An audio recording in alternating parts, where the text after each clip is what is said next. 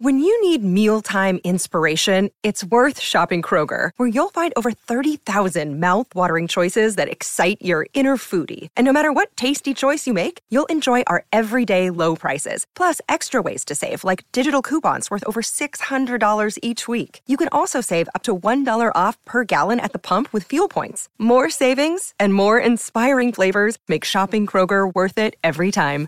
Kroger, fresh for everyone. Fuel restrictions apply.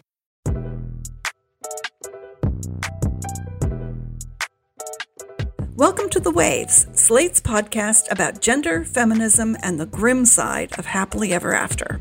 Every episode of The Waves, you get a new feminist to talk about the thing we can't get off our minds. And today you've got me, Laura Miller, a books and culture columnist for Slate.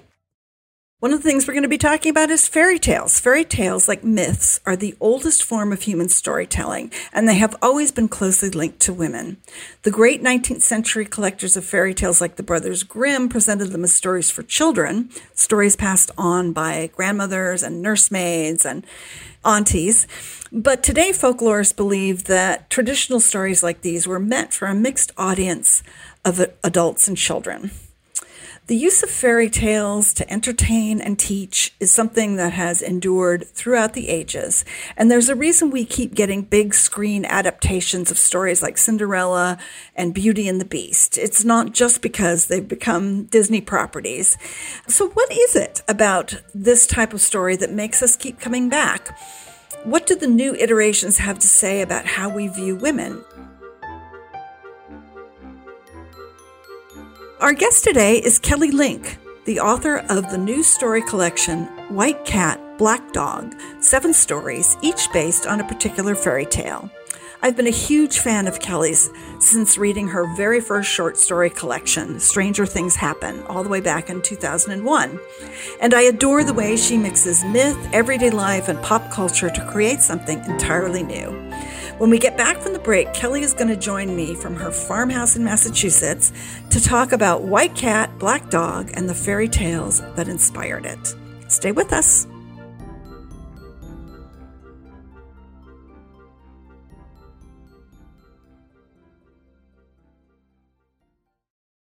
Hey, Wave listeners, if you're loving the show and want to hear more, subscribe to our feed. New episodes come out every Thursday morning. While you're there, check out our other episodes too. Recently, we've been talking about how movies have become sexless and the benefits of a dull marriage and so much more. Another day is here and you're ready for it. What to wear? Check. Breakfast, lunch, and dinner? Check. Planning for what's next and how to save for it? That's where Bank of America can help. For your financial to-dos, Bank of America has experts ready to help get you closer to your goals. Get started at one of our local financial centers or 24-7 in our mobile banking app. Find a location near you at bankofamerica.com slash talk to us. What would you like the power to do? Mobile banking requires downloading the app and is only available for select devices. Message and data rates may apply. Bank of America and a member FDIC. Hello and welcome back to The Waves. I'm joined by Kelly Link today. Kelly, welcome. Thank you. Thank you so much for having me. And I am thrilled to be able to talk to you about your new book, White Cat, Black Dog. I want to start with um, kind of the big picture because I have been just a fan of your work for so long. I think there's a story in your first collection, Stranger Things Happen, that epitomizes the way that you work with in a way that blends ancient myths and popular culture to create stories that speak to these these big eternal themes while also being funny and relatable. And it's called The Girl Detective. And we all know who that is because for some of us, Nancy Drew is just as iconic a figure as Cinderella or, I don't know, Orpheus.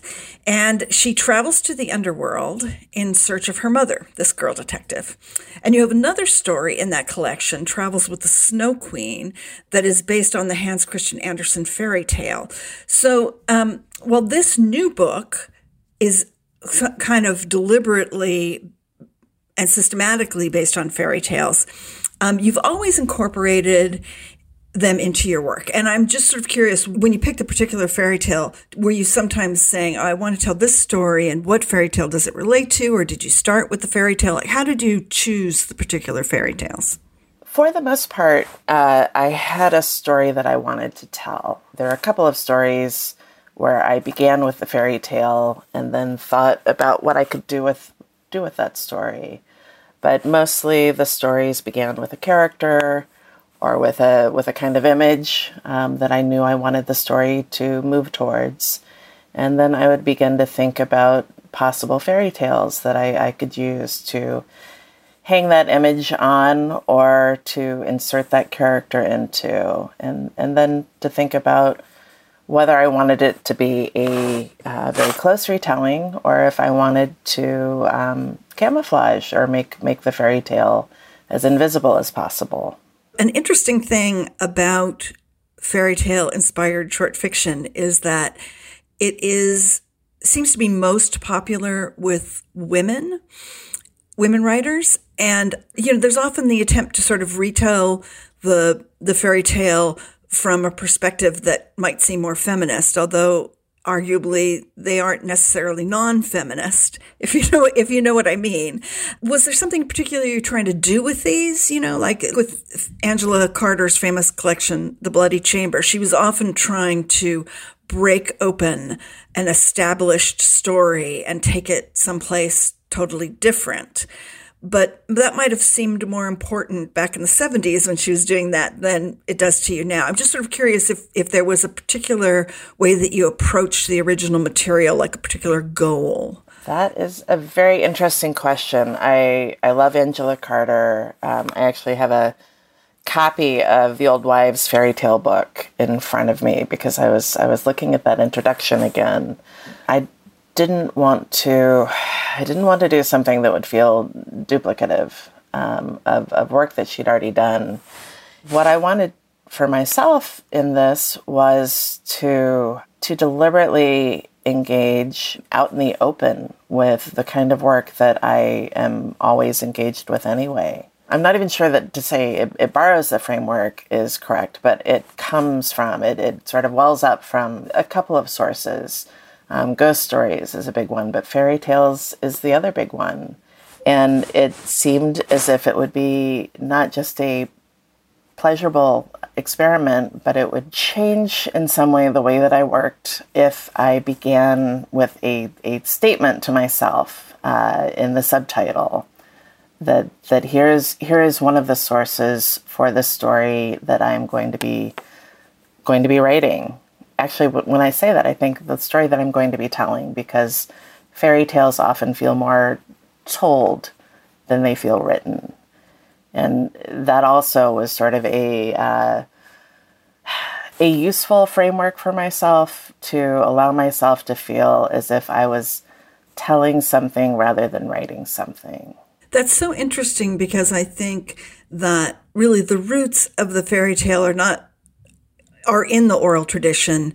And while people think of them as being stories that grandmothers told children, you know, adults told children, lots of folklorists believe that they were stories that women swapped with each other while they were doing work with their hands, you know, sewing or churning or something like that. How is a story that is told different from a story that's written? And do you feel like there's some kind of gender connection there? There may be, and part of it is I think that the two modes, telling and, and writing, have different kinds of authority attached to them. I kind of crave the authority of the storytelling voice that, that tells that has a conversational aspect to it that feels maybe a little bit more personal that that to me there is a kind of strength there that allows me allows me i guess a voice. And if i am writing there is something interior to the idea of writing. It's almost as if you're pulling something out of the interior. Whereas if i'm telling i already imagine um, a kind of audience for myself uh, I imagine that there is slightly more um, back and forth, but it also is closer to, I think, the kind of relationship that I, I like to imagine. That, as you're saying, that it is a story told in, in company, that the audience maybe is is commenting back. You know, maybe that I, idea, especially of, of telling, is is gendered that when I imagine telling, I'm not just imagining my voice. I'm I'm imagining uh, a kind of a, a conversational telling.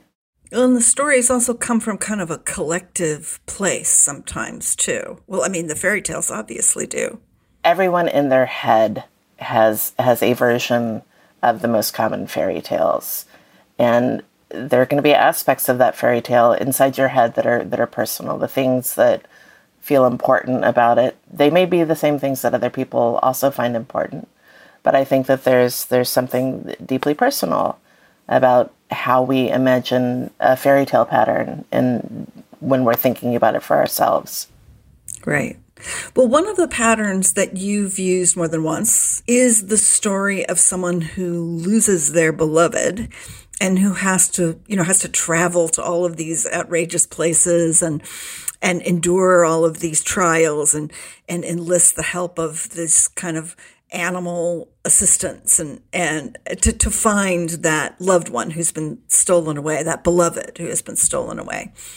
I was fascinated that you in this new book you have a story where half of a gay couple does that. It turns out that his husband is uh, he had stolen his husband from the Queen of Hell, and she took him back. And then you also had Travels with the Snow Queen, which is a similar concept. There's this kind of super, you know, supernatural force that has taken the beloved away. And and I guess this probably also has its roots in the Cupid and Psyche myth from from Greek mythology. And I just I just want to I'm wondering what attracts you to that particular motif. Often, I think what I like about it are um, the accessories. I like the idea of somebody going on a long quest. I really love the idea of, of the animal helper, you know, or the wind who comes and, and helps. But also, I, I think I, I love a romantic comedy. I, I love a I love a story about somebody who goes and does a lot of very hard work uh, on behalf of um, someone that they love. I do love in in East of the Sun, West of the Moon that it is a that there's a happy ending there, and I realized that that I, I took this premise and I made something out of it that is not entirely happy. um, the story kind of ends with a with a question, but I I at least got to spend time with this this sort of uh, romantic comedy.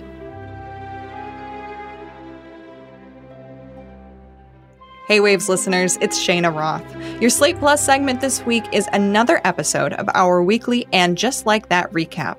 Every week from now until the end of August, I'll be taking over your Weekly Plus segment to talk about season two of the Sex and the City sequel series with your favorite Slatesters like Daisy Rosario, Heather Schwedel, Luke Winkie, and more. If you're not currently a Slate Plus member, you can sign up now by going to slate.com slash the waves plus to get bonus content for the waves, along with all of the other Slate podcasts. You'll also get unlimited access to the Slate site. No hitting that pesky paywall. Go to slate.com slash the waves plus to learn more and sign up now. Slate.com slash the waves plus.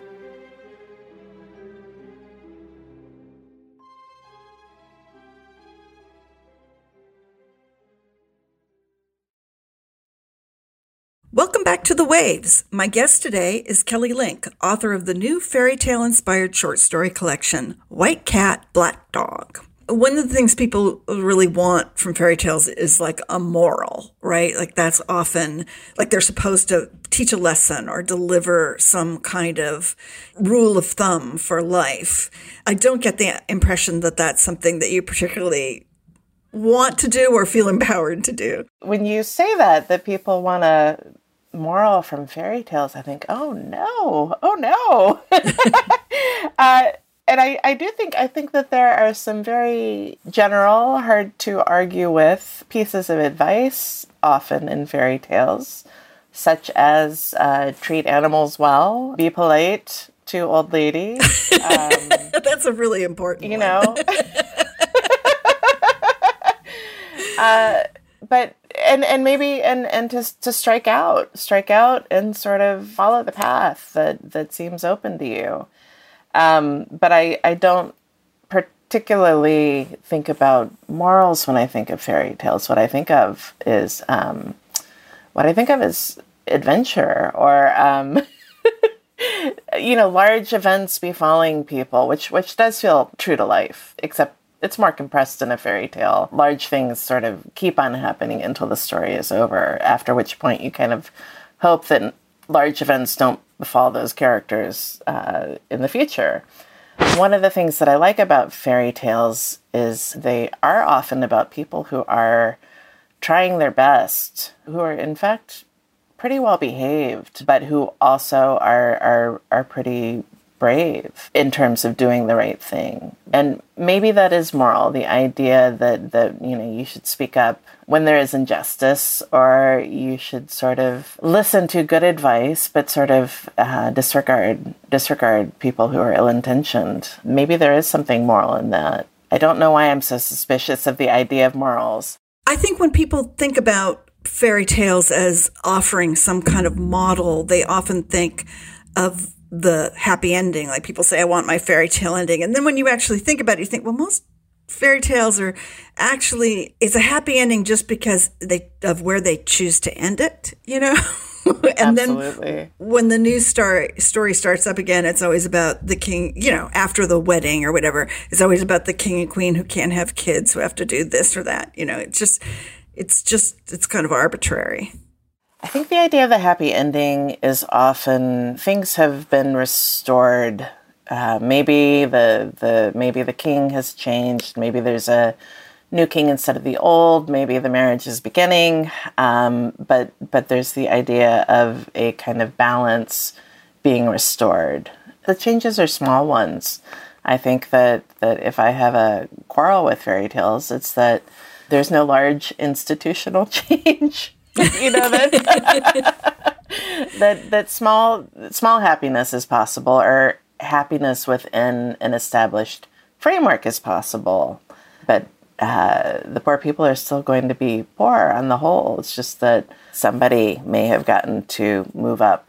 So let's talk a little bit about your life as a writer. You live in a farmhouse in Massachusetts and you have dogs and you have chickens and you have an excellent husband named Gavin and a daughter. And you and Gavin have been running a small publishing house and um, putting out the kinds of books that you love, including your own books, for a couple of decades now. And you even own a bookstore in East Hampton called Book Moon that people should check out if they're ever in the area. Um, and just listening to all of this, I think, oh, this sounds like somebody's fantasy of the the writer's life. and um, but as someone who recently moved to a small town, I also know that sometimes when you want to get away from it all, what you have to sacrifice is sort of the community of other writers. Not always, but a lot of the time. You know, like the idea of getting away from it all, sometimes some of the all is actually kind of a good thing. But um, you, I know, often meet with two fellow writers, Cassandra Clare and Holly Black, who are mostly known for writing YA fantasy and really hugely popular work. I'm wondering if you could tell me a little bit about this. I mean, this is again part of your whole charmed life thing, where you get to hang out with these these other writers as well as being able to get away with it all. But um, can you tell me what those friendships are like and how they affect your work? And do you feel like Cassie and Holly have had a big effect on your work? I mean, has has having that particular community changed your work? Do you think?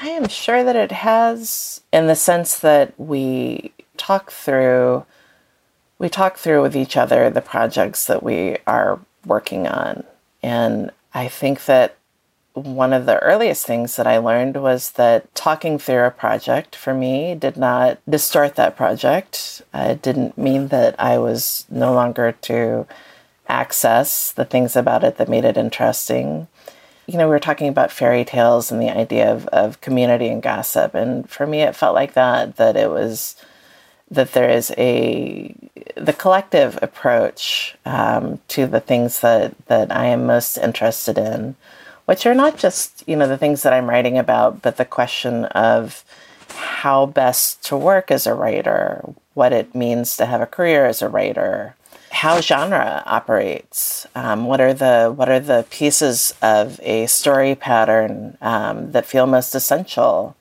uh, and which pieces of a, a, story pattern are variable, that working and talking with two other writers has um, made it possible to have discussions about this, and that my point of view, which is necessarily limited because I'm only one person, having access to two other patterns of thought about how storytelling can work uh, is enormously enriching for me. Um, and I really love being in an environment where if I write a scene and it feels stale to me, or it feels as if it doesn't quite have the quality that I want, being able to pass it across the table to another writer and say, Will you take a look at this? And then maybe we can talk about it. Um, that that there's an editorial aspect to the community. You get that that sort of not instant feedback, but it is like the one of the things about being an oral storyteller is you can tell when you're you're losing your audience, you know, and you're and and when they're you know leaning forward and when they're sort of slumping back, and and it's great to just have that um, group of other storytellers there to sort of just get a quick read on it if you're worried that you're entering into the slumping back part. And I also just have to wonder, you know, for many years, you have a novel coming out in about a year, and, you know, you've only published short stories before. And I always had the impression that you were, you just felt the novel wasn't a congenial form to you, which I think is totally fine because your short stories are fantastic. But I'm also wondering if maybe they, you know, Cassie and Holly helped you do this thing, which maybe or convinced you that it was worth doing, or you know, it, it, it you know, they might have played a role in helping you because I know writing that novel was grueling for you. It was, um, and absolutely when I sold the previous collection, Get in Trouble to Random House, Holly Black said to me, uh, "You should also sell them a novel because if you." Don't sell them a novel and write it deliberately, you will write it accidentally. Uh, and that felt true. She pointed out that my short stories were getting longer and longer, um, and that that I seemed to be tempted by the by the by the deeper water of the novel. And I will agree with you that that I don't find the novel form congenial, um, but I did find it interesting. And even before setting down to write it, the idea of working on a novel seemed interesting uh, because it would be something new. And I absolutely think because I have been writing with them for years now, for over, well over a decade, um, I have workshopped any number of, of novels with them. I've sat with them while they are uh, in agony, you know, writing their novels. It's not that it seemed like it would be fun, but it did seem possible. Yeah. yeah. Well, thank you to Cassie and Holly for that.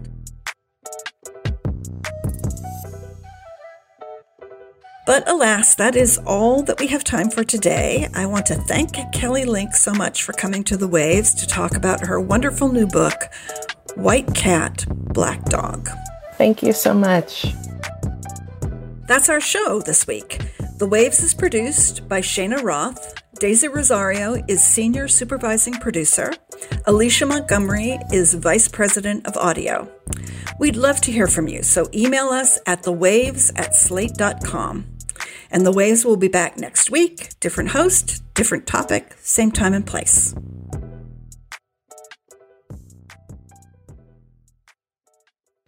Hey, Waves listeners, just a heads up this segment contains spoilers for And Just Like That, Episode 3. Hey, Waves listeners, it's Cheyna Roth. Every week, we're posting a recap of the Sex in the City sequel, And Just Like That, exclusively for Slate Plus members. Here's a little bit of what Slate writer Luke Winkie and I had to say about Episode 3.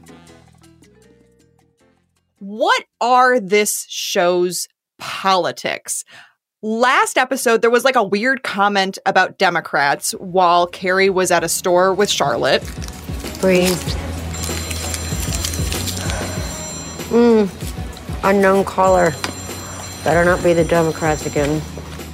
This episode, you have a guy wearing a tie dye mask and a like N95 mask underneath that. And that guy apparently has BO, which I mean, didn't people smell bad jokes die like 10 years ago? That was weird.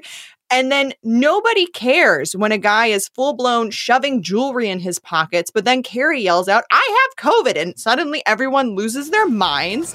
What's he doing? What the fuck is this guy doing? Hey, his cater waiter is stealing my shit. Security, help! Somebody do something! I have COVID! Security, someone! Hey, this guy is stealing my stuff. Somebody help me! And then, as you mentioned, you have this scene in the school where all of these middle aged women are talking about being on this MILF list. And then a kid walks out, a minor. He's in high school and they're all like drooling. You that bitch. You that bitch. Ooh. Ooh. Is that Milo oh. H? H for oh. hot. Ooh. Ooh. Fuck. Ooh. He like. Why do I feel like Blanche Dubois? Like it's all so bad and it felt very regressive. Yeah. Yeah. I actually like. I, am glad you brought this up. I feel like my parents are are, are good, solid Democrat voters. You know, I, I've been around a lot of people of this age bracket that you know skew left. I kind of notice in them what I notice in this show, where like there's like a real desire to like live by the right code of ethics to be like quote unquote woke and you, you, obviously see that with how diverse the cast has gotten and just how they're just not i mean some of those old sex city episodes have not aged well and they've they've really tried to make an effort to not atone for that or at least be aware of it you know it's a kind of you know obviously the, the show has dealt with you know cancel culture things like that. But i do feel like people that that demographic even if they want to demonstrate that or want to live by that there is still a part of them that feels maybe a little bit resentful or like a little maybe feels that all this stuff might be the slightest bit stupid or like the, that people might be overreacting a little bit or and a little bit of exhaustion which i don't think that that in itself is necessarily like you know you're you're not evil for feeling that way necessarily but i, I do kind of notice that in this show it's a show where people of this age demographic are trying to engage with this stuff and and and kind of live by it but there has to be a voice somewhere in their head that are still seem a little bit exasperated by it. Does that make sense?